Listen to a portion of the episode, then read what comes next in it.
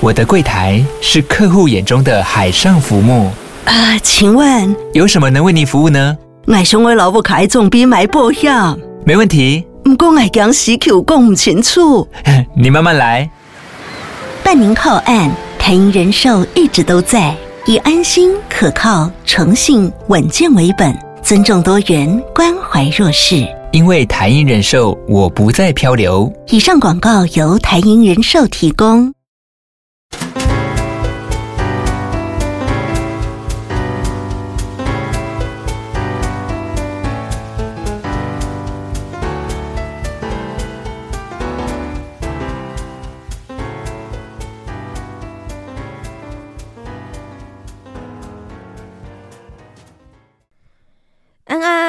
迎收听《宁可当吃货》。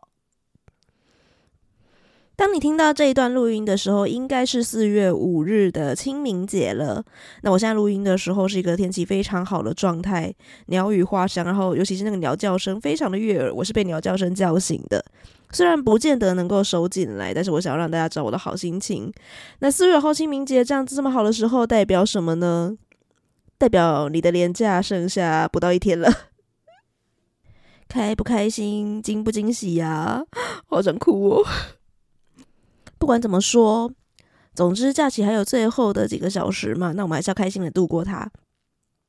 既然是清明节，我们在节目刚开始的时候，就刚开始做《宁可当吃货》这个节目的时候，我曾经有录过一集比较详细的在讲清明节是如何演变而来的，就是这个节日本身。那当时我所挑的节日代表的食物是草仔粿。可是其实清明节有更加代表性的食物啦，那就是大家应该在最近都吃了蛮多的春卷。我是南部人哦，所以我习惯说春卷。那当然我知道，就是北部人啊，或者是一般更通俗的说法，或者可能会说润饼。讲润饼，我当然是也听得懂你在说什么啦。不过春卷这个名词才是从小到大陪伴着我长大的一个呃名词。其实我们小时候，我真的就是知道说，哦，这种把很多的料然后分开来，然后有点类似类自助餐的感觉，用 QQ 的皮然后把它包起来吃的食物叫春卷。所以我真的第一次知道“润饼”这个词的时候是，嗯，幼稚园小一的时候吗？然后就看到了啊，应该是小一啦，因为那时候小学，然后老师会分享那种什么《国语日报》啊，或者是一些呃儿童的刊物之类的上面的优秀文章，那其中。这一篇文章就写到，就是说那个小朋友投稿，然后他最喜欢吃的食物就是润饼，然后我就看那个呃报上的插图，画的明明就是春卷啊，所以我回去就很疑惑的跟妈妈说，我看到这个东西，可是妈妈，那我看到那篇文章说他最喜欢吃的东西是润饼啊，可是他讲的那个吃的方法，然后跟他那个插图看起来就是春卷呐，啊，为什么他要叫他润饼？然后我妈说，嗯，对啊，春卷就是润饼啊，润饼搞你唔知你。然后就用一种傻孩子的那种眼光看着我，然后我才知道说，哦，原来一个东西它有可能会有两种不一样的称呼哦。不过长大一点就知道，哦，对，很多东西确实可能在讲同一个事物，可是会有不同的称呼。像有些人会把猪血糕叫米血嘛，所以我后来长大就比较能够理解这件事情。那严格说起来，现在这个我们在吃的东西应该是润饼没有错啦。润饼跟春卷的东西在于，春卷它是一个比较大的选项。呃，就是你把东西然后包起来吃，你把食物包起来，然后这样子连着外皮一起吃掉吃法，都可以叫做春卷。那润饼特别指的是你的料已经都是熟的了，然后呢，你要把那个也是熟的饼皮包起来，这样直接吃的吃法。所以有可能春卷它可能是生的料，像什么呃生的蔬菜或者是一些什么鱼浆那种生虾什么之类的东西，然后你把它包起来，拿到去炸的那个也叫春卷。然后呢，你包了一些什么生菜叶那种的，用呃米皮所包起来的那种呃越南式的吃法，那种生春卷也是春卷。春卷是一个比较大的选项。然后呢，润饼比较像是专门在特指我们在清明或者是要要祭祀的时候吃的这种食物。那不过现在就是大家的通用啊，你讲春卷，其实真的都听得懂你在讲什么东西。那因为我刚刚前面说过嘛，我是南部人，南部真的很习惯讲春卷，所以其实，在看《俗女养成记》的时候啊，呃，不是有一个桥段是陈嘉玲她怀孕了嘛，然后孕妇常常会习惯有一些时候就会莫名其妙想吃一些平常吃不太到的东西吗？所以她就跟她的那个男友、老公，好不管，就是男主角蔡永生，然后就跟他抠回来说：“我们现在有紧急状况。”男生当然很紧张，因为快快生了，冲过来的时候，他说什么？现在什么紧急状况？就他就跟他说，他想要吃春卷，而且他那个春卷呢，他不要虾子，然后呢要皇帝豆，而且要很多很多的糖粉。那男主角当然是翻了个白眼，说这才不是什么紧急状况。可是身为一个南部人，我看了就是他超级懂的两件事情。第一个呢，就是他把润饼叫春卷这件事情，对，这很南部。然后再来的话，就是他还有很多的糖，诶，我们真的会加上大量的花生糖粉。虽然我可能相对于身边的那种就是真的很纯南部的友人，尤其是台南人啊，比起来我相对比较没有那么爱吃甜。可是，在我心目中，春卷就是一个要吃甜的食物。都讲到这边了，那就顺便来提一下，台湾很粗暴的分成南北各地，那南部跟北部的春卷口味有什么差别吧？我发现台湾真的在食物这方面非常容易占南北，但春卷这个东西确实可能长得差不多啦，然后但是它在南北部的口味跟口感都不太一样。北部的口感，它是一个比较偏，它的食物是呃热热的，然后呢，它的内馅都比较湿润一点点。同那这原因是因为它的同样的那些菜馅啊，大概都是一些高丽菜呀、啊、胡萝卜丝这种方法，其实包了蔬菜的料，南北部可能差不多。可是北部的煮法通常都会是穿烫或者是蒸煮，然后就是那种比较煮过，然后稍微给你沥一点，然后呢口味呢比较清淡呢，带一点点盐味而已。所以你吃起来的整个就是饼皮，然后包比较湿润的春的蔬菜。那肉馅的部分呢，可能会给你一些红糟肉，然后再加上什么萝卜丝啊，然后花生粉啊。那如果你想要再加一点点那个分量的话，可能会给你一些蛋酥，这是比较北部的吃法。那我们南部的春卷长什么样子呢？南部的比较不会是温热的内馅，因为我们通常都是一大早起来，然后把各种料分开来，呃，用炒的方式把它分开炒好。所以呃，内馅的部分的话，可能会有豆干、呃，香肠或者是一些卤肉。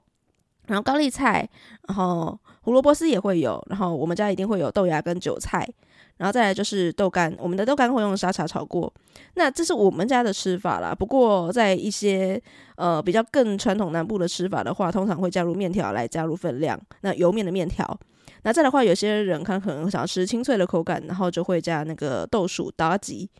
然后还有的人呢，他们会像陈嘉玲一样，非常喜欢吃皇帝豆，这种都是比较偏南部会包的东西。那我们就是比较偏寒食节的那种吃法，就是真的两两个这样在吃。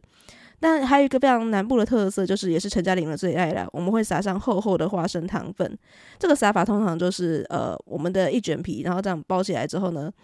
呃，平铺好，然后呢，先撒一层糖粉。然后选上你喜欢的料，然后因为那些料都是炒过，然后比较干爽，都沥得很干，所以不太会有湿湿的感觉。然后再有那个花生粉，然后作为主角，所以不太会干掉。你要包起来之前再撒一层，所以通常就撒两层了，就是这种比较甜的吃法。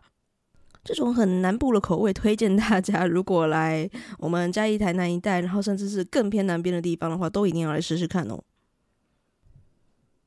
那当然啦，春卷这种食物，呃，除了你可以直接去店里面买，人家直接包好了没有问题，因为毕竟炒料很麻烦嘛。可是通常就是清明节或者是其他在祭祀的时候呢，会吃到而已。所以呢，呃，一般人会选择的做法，可能就是买饼皮回家，然后呢自己在家里面，然后处理你想要吃的那些食材，然后自己包一包吃掉，可能就是这样吃一天，或者甚至只是一个午餐而已。那大家一定要小心买这个饼皮回去，有可能会有食安事件。春饼的饼皮最常发生的就是可能你会不肖业者在面团里面加入吊白块这种东西。诶，什么是吊白块呢？好，第二白块它其实是一个俗名，它的正式名称叫做甲醛次硫酸氢钠。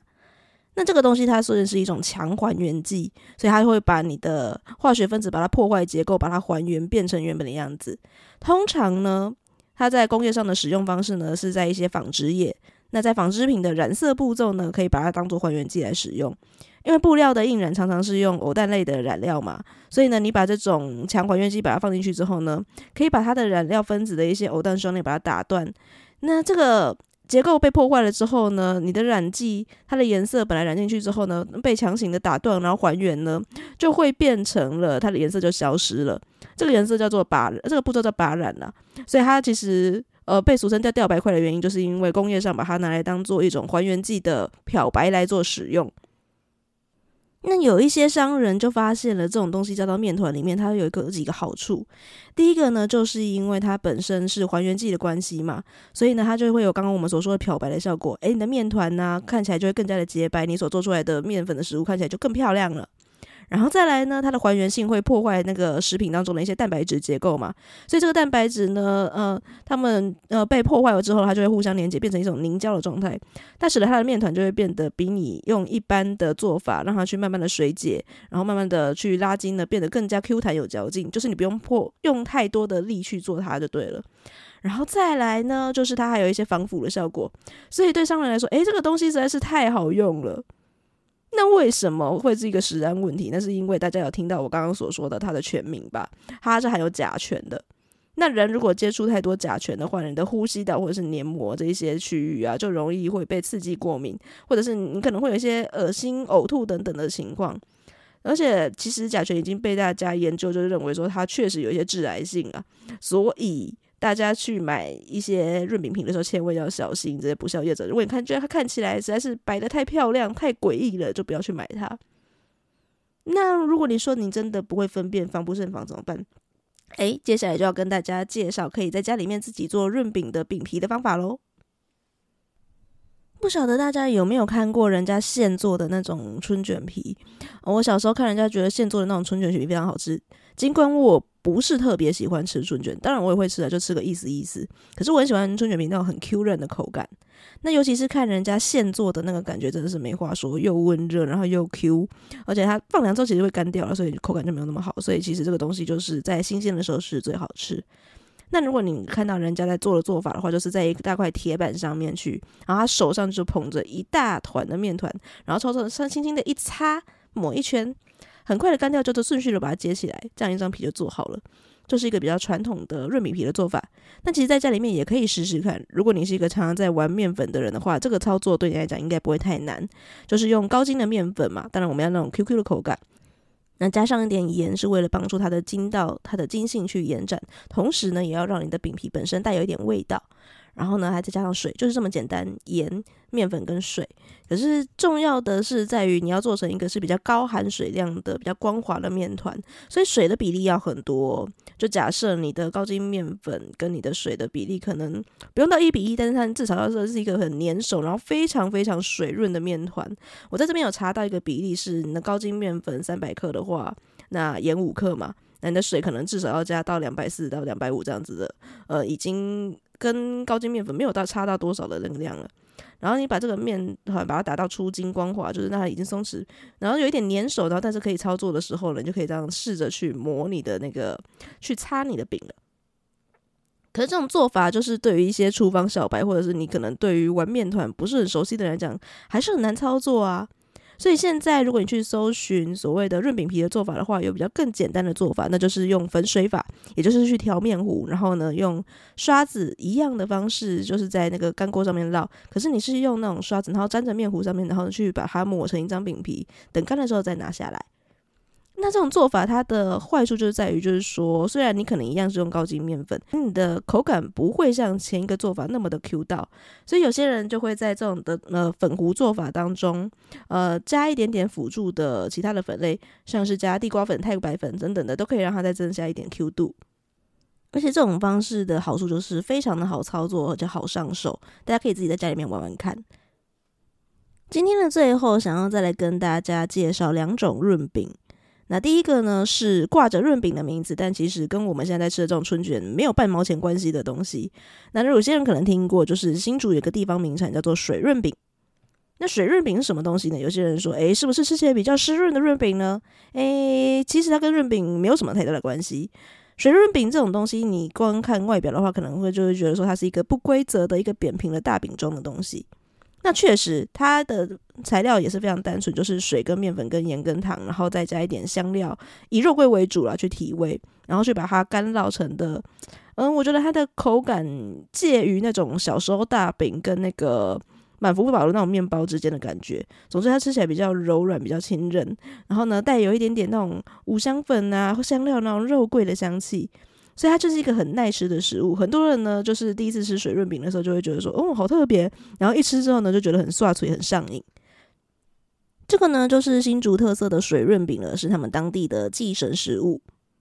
那我要再来介绍另一种，它的名字不叫润饼，但是它跟润饼有七八成像的东西，那就是如果你到金门当地去玩的话呢，你可能会听说有一种食物叫七饼，那基本上你也买不到，因为它是每一个人在家里面，呃，家家户户自己做着，然后可能在清明啊、冬至啊、中元节等等这种歌需要祭神的时候吃的食物。七饼这种名称很有趣，它有几种由来的说法，嗯、我这边挑主最主要的两种来跟大家做介绍。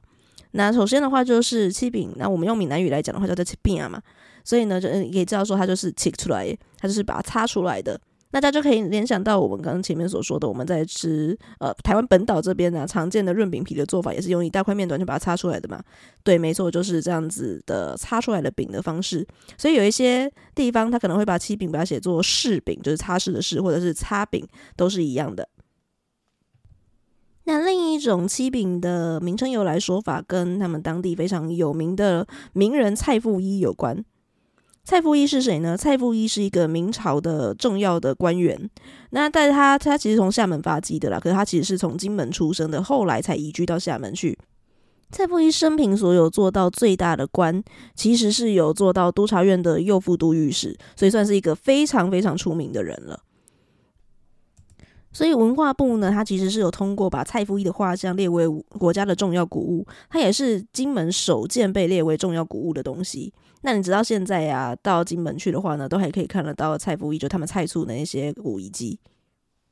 那蔡复一这个明朝的五省经略跟七品这种食物有什么关系呢？啊，这是一个小故事哦，就是相传说呢，蔡复一他在处理公务的时候都非常的认真。那常常因为就是忙起来的时候就忘记吃饭，所以妻子啊就为了要照顾他的健康饮食啊，然后就会让想办法变化一些食物，让他可以吃到一些新鲜又美味的食物。所以他老婆每天都很辛苦的，就是把各种新鲜的食材，尤其是蔬菜类，她希望丈夫能够补充一些营养，然后就把这些新鲜的食材把它切成细丝，然后把它煮熟之后呢放在一起炒，然后看起来颜色又缤纷又好看，然后又营养，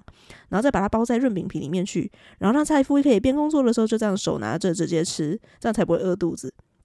那后来呢？大家呢听到这件事情之后，就是在美说蔡夫人真的是又聪明又贤惠啊，真是个好老婆。所以呢，就把她做的这种饼呢，就叫做妻子的妻七饼，也就是把这个七饼这样子所流传下来了。所以你也会听到有一些地方，金门他们当地人会把七饼叫做婆饼，老婆的那种婆饼这样。以上这两种关于七饼的名称的说法，你比较喜欢哪一种呢？我个人是觉得七饼就是一个有趣的小故事了，我可能会比较喜欢前面那个说法。好，那七饼跟台湾本岛所吃的润饼或者润卷，它有什么不一样的地方呢？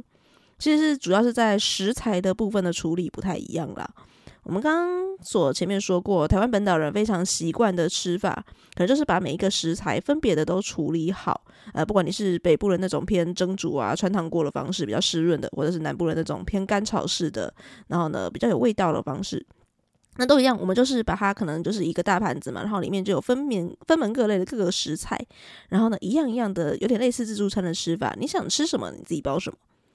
可是金门的七饼不太一样，是他们当然也会准备很多种的料，那呃准备的料其实材料跟我们不会差异到太大，一些什么蒜苗啊、呃韭菜啊、芹菜啊这种比较春天性的季节性食物，然后胡萝卜啊、猪肉等等的，啊、呃。有特色的可能就是因为金门特地他们有很多的鹅啊嘛，所以他们会加入海蚵。那这些食材呢，就是顶多就是带一点点金门特色嘛，然后大部分的新鲜蔬菜跟我们吃法可能有点类似，可是它的吃要吃的时候呢，会希望把颜色弄得很漂亮，所以会把这些食物呢全部合在一起混合的炒，然后呢，呃，把它讲究的是吃起来又甜又脆，然后呢看起来色彩又缤纷的样子。那七饼一般来说都是自己在家里面吃的啦，所以你很难去金门旅游的时候顺便吃这个东西。但或许如果你有金门友人的话，就是可以请他买饼皮，然后就是说我去你家做客，我你来做这个来吃好不好？要不然的话，因为这些食材真的都不难买到，你就在家里面自己做吧。顶多就是把食材把它擦丝切成细丝的过程比较麻烦一点，但反正就是呃处理完了之后就是炒在一起嘛，所以大家有空的话也可以试试看喽。好，那今天的这个宁可当吃货就这样短短的录一集，不知道大家喜欢这种感觉吗？喜欢像这样子的一些民俗食物或者是当地特色的介绍的话呢，麻烦留言在 Apple Podcast 或者是 Spotify，或者是来到 Facebook 或 IG，让我知道你们的感想喽。你可当吃货，我们下次见，拜拜。